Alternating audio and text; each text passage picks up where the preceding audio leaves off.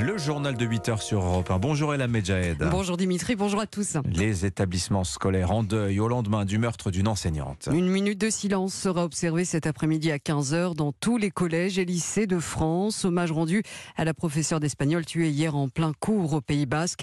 Elle a été poignardée au thorax par un de ses élèves à Saint-Jean-de-Luz. On retrouve l'envoyé spécial d'Europe 1 devant les grilles du lycée Saint-Thomas d'Aquin. Bonjour Benjamin Peter.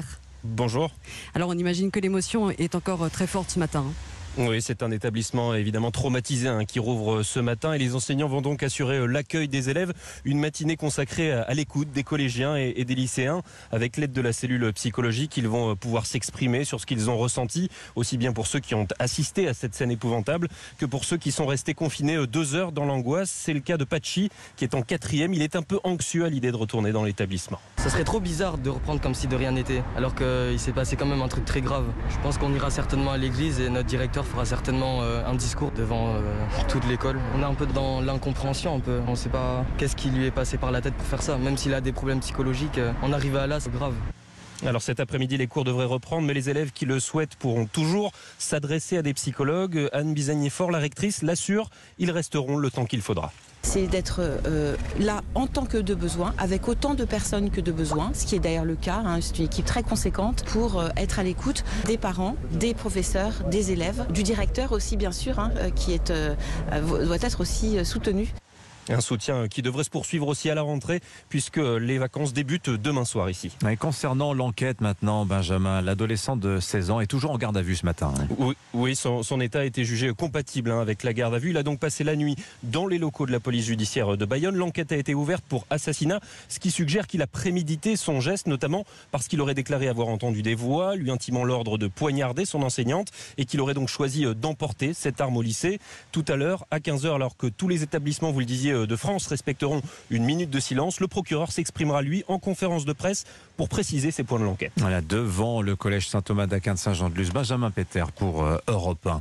8h03, une bonne nouvelle pour le portefeuille des automobilistes. Le prix des carburants sera bientôt plafonné chez Total Energy. Oui, dès le 1er mars prochain, le litre de gazole ou d'essence ne pourra pas dépasser les 1,99 €.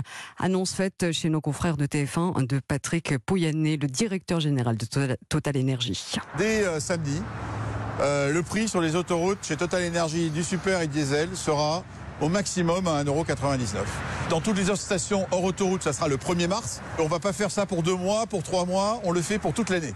Alors, ce geste de Total Energy est-il suffisant pour les Français? Comment les premiers concernés accueillent cette annonce?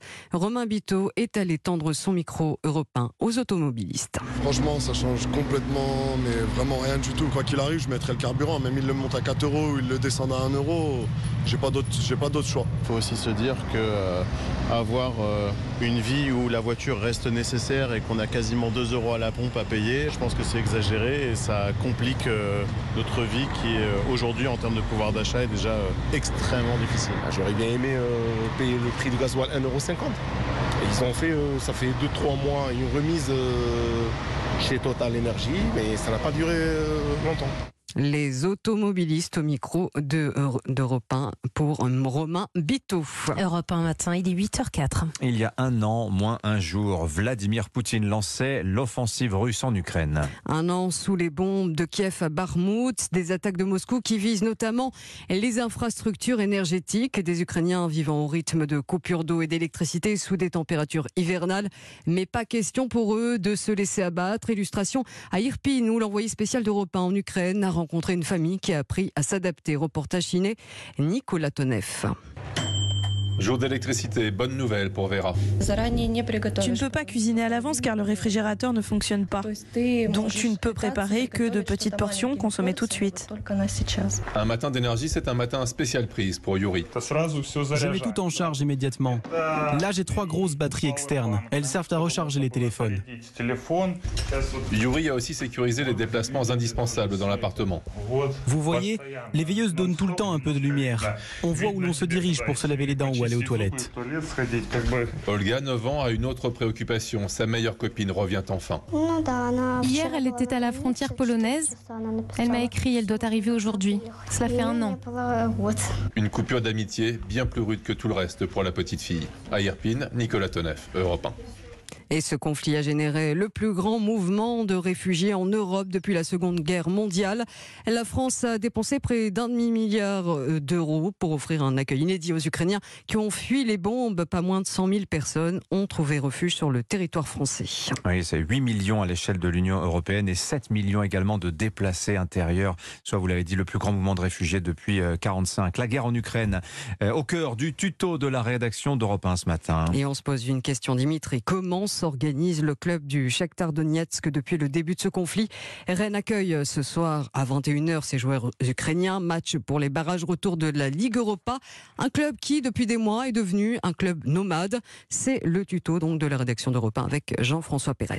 Il y a 15 ans, le Shakhtar Donetsk était l'un des clubs les plus prestigieux d'Europe de l'Est. Son destin bascule en 2014 quand débute la guerre du Donbass entre séparatistes pro-russes et forces loyales à Kiev. Son stade est bombardé, il faut fuir Donetsk, direction la capitale où il dégote un centre d'entraînement. Pour les matchs, c'est plus compliqué. Les mineurs, comme on les surnomme, trouvent successivement refuge à Lviv, à Kharkiv, puis à Kiev. Malgré les trajets incessants et épuisants, le Shakhtar maintient son standing. Son richissime propriétaire ne l'a pas lâché malgré les difficultés. Quant aux Coupes d'Europe, pour des raisons évidentes de sécurité, le club reçoit en Pologne. C'est là que Rennes s'est incliné 2-1 la semaine passée, car le Shakhtar a beau être pris dans les vicissitudes de l'histoire, il n'en reste pas moins une équipe très compétitive qui fait désormais la fierté de tous les Ukrainiens. Jean-François Pérez, le tuto de la rédaction d'Europe 1, c'est la notice de l'info tous les matins dans votre journal de 8h. On reparle à présent de l'assassinat en Corse du préfet Erignac. Alain Ferrandi sera fixé sur sa demande d'aménagement de peine aujourd'hui. Il a été condamné il y a 20 ans à la perpétuité pour sa participation à cet assassinat. Alain Ferrandi pourrait bénéficier de la même mesure judiciaire décidée pour son comparse Pierre Alessandri. C'est ce qui se dessine, hein, Frédéric Michel. Oui, dans un premier temps, Alain Ferrandi devrait travailler la journée à l'extérieur, dans une exploitation agricole, et le soir, il regagnera la prison de Borgo, près de Bastia, pour y passer la nuit.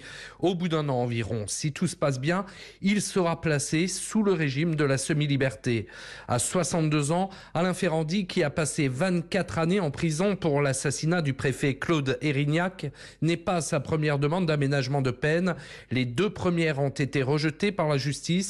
La décision du tribunal d'application des peines antiterroristes sera particulièrement scrutée, alors que demain, à Paris, après 4 mois de brouille, les élus corses et le ministre de l'Intérieur, Gérald Darmanin, doivent reprendre leur cycle de réunions de travail sur l'avenir institutionnel de l'île. La réponse judiciaire favorable à Pierre Alessandri, il y a 1 mois, avait permis l'apaisement, celle d'Alain Ferrandi pourrait faciliter le dialogue. Frédéric Michel, correspondant d'Europe 1 dans le sud-est de la France. Enfin, on vous embarque dans un sacré numéro, la Peugeot 205, 40 ans cette année. Oui, une voiture qui a été fabriquée à plus de 5 millions d'exemplaires de 1983 à 1998, ce qui fait d'elle la Peugeot la plus produite jusqu'à ce que la 206 la dépasse. Et pour fêter ça, ouverture aujourd'hui à Sochaux d'une exposition consacrée à la 205 au musée de l'aventure Peugeot. Vous pourrez y découvrir des modèles très rares, voire inédits. Geoffrey Branger a rencontré un des fans de la célèbre 205. Une 205 GTI qui monte dans les tours, ça fait toujours son petit effet. Julien Mic est membre du club 205, l'association de fans la plus populaire en France. Tous ont une histoire avec cette voiture. Lui est tombé amoureux de ce modèle un peu par hasard à 18 ans. Pas d'argent, obligé d'acheter une petite voiture pas chère où j'ai trouvé une 205. Et il se trouve que j'ai acheté un véhicule qui était pas en très bon état, quoi. Du coup, j'ai commencé à sortir des outils, je connaissais rien du tout. Et puis, j'ai commencé à accumuler des véhicules chez mes parents, à démonter. J'ai dû avoir 300, 350, 205 au fil du temps. J'ai arrêté de compter parce que à un moment, j'en achetais 3-4 par mois, c'était devenu n'importe quoi en vrai. Et oui, parce que cette passion a tout simplement changé sa vie. C'est devenu plus qu'un hobby, j'ai décidé d'en faire mon travail, quoi. On recherche pour nos clients des 205 dans toute l'Europe. On fait essentiellement de l'achat-revente. Un business qui pourrait bien devenir très intéressant. La 205 est la voiture ancienne la plus vendue en 2022. Les prix ne cessent d'augmenter depuis 5-6 ans. Certains modèles sont même vendus entre 20 000 et 30 000 euros. Geoffrey Branger pour Europe 1. Voilà, la 205, me disait Anissa Haddadi, qui est une grande experte en 205. C'est aussi le moment où Peugeot lance son fameux slogan, un constructeur qui sort ses griffes. Voilà, merci beaucoup mesdames. Merci à la Elham Medjaed. Dans un instant sur Europe 1, n'oubliez pas, 8h30, Gaspard Proust, votre signature.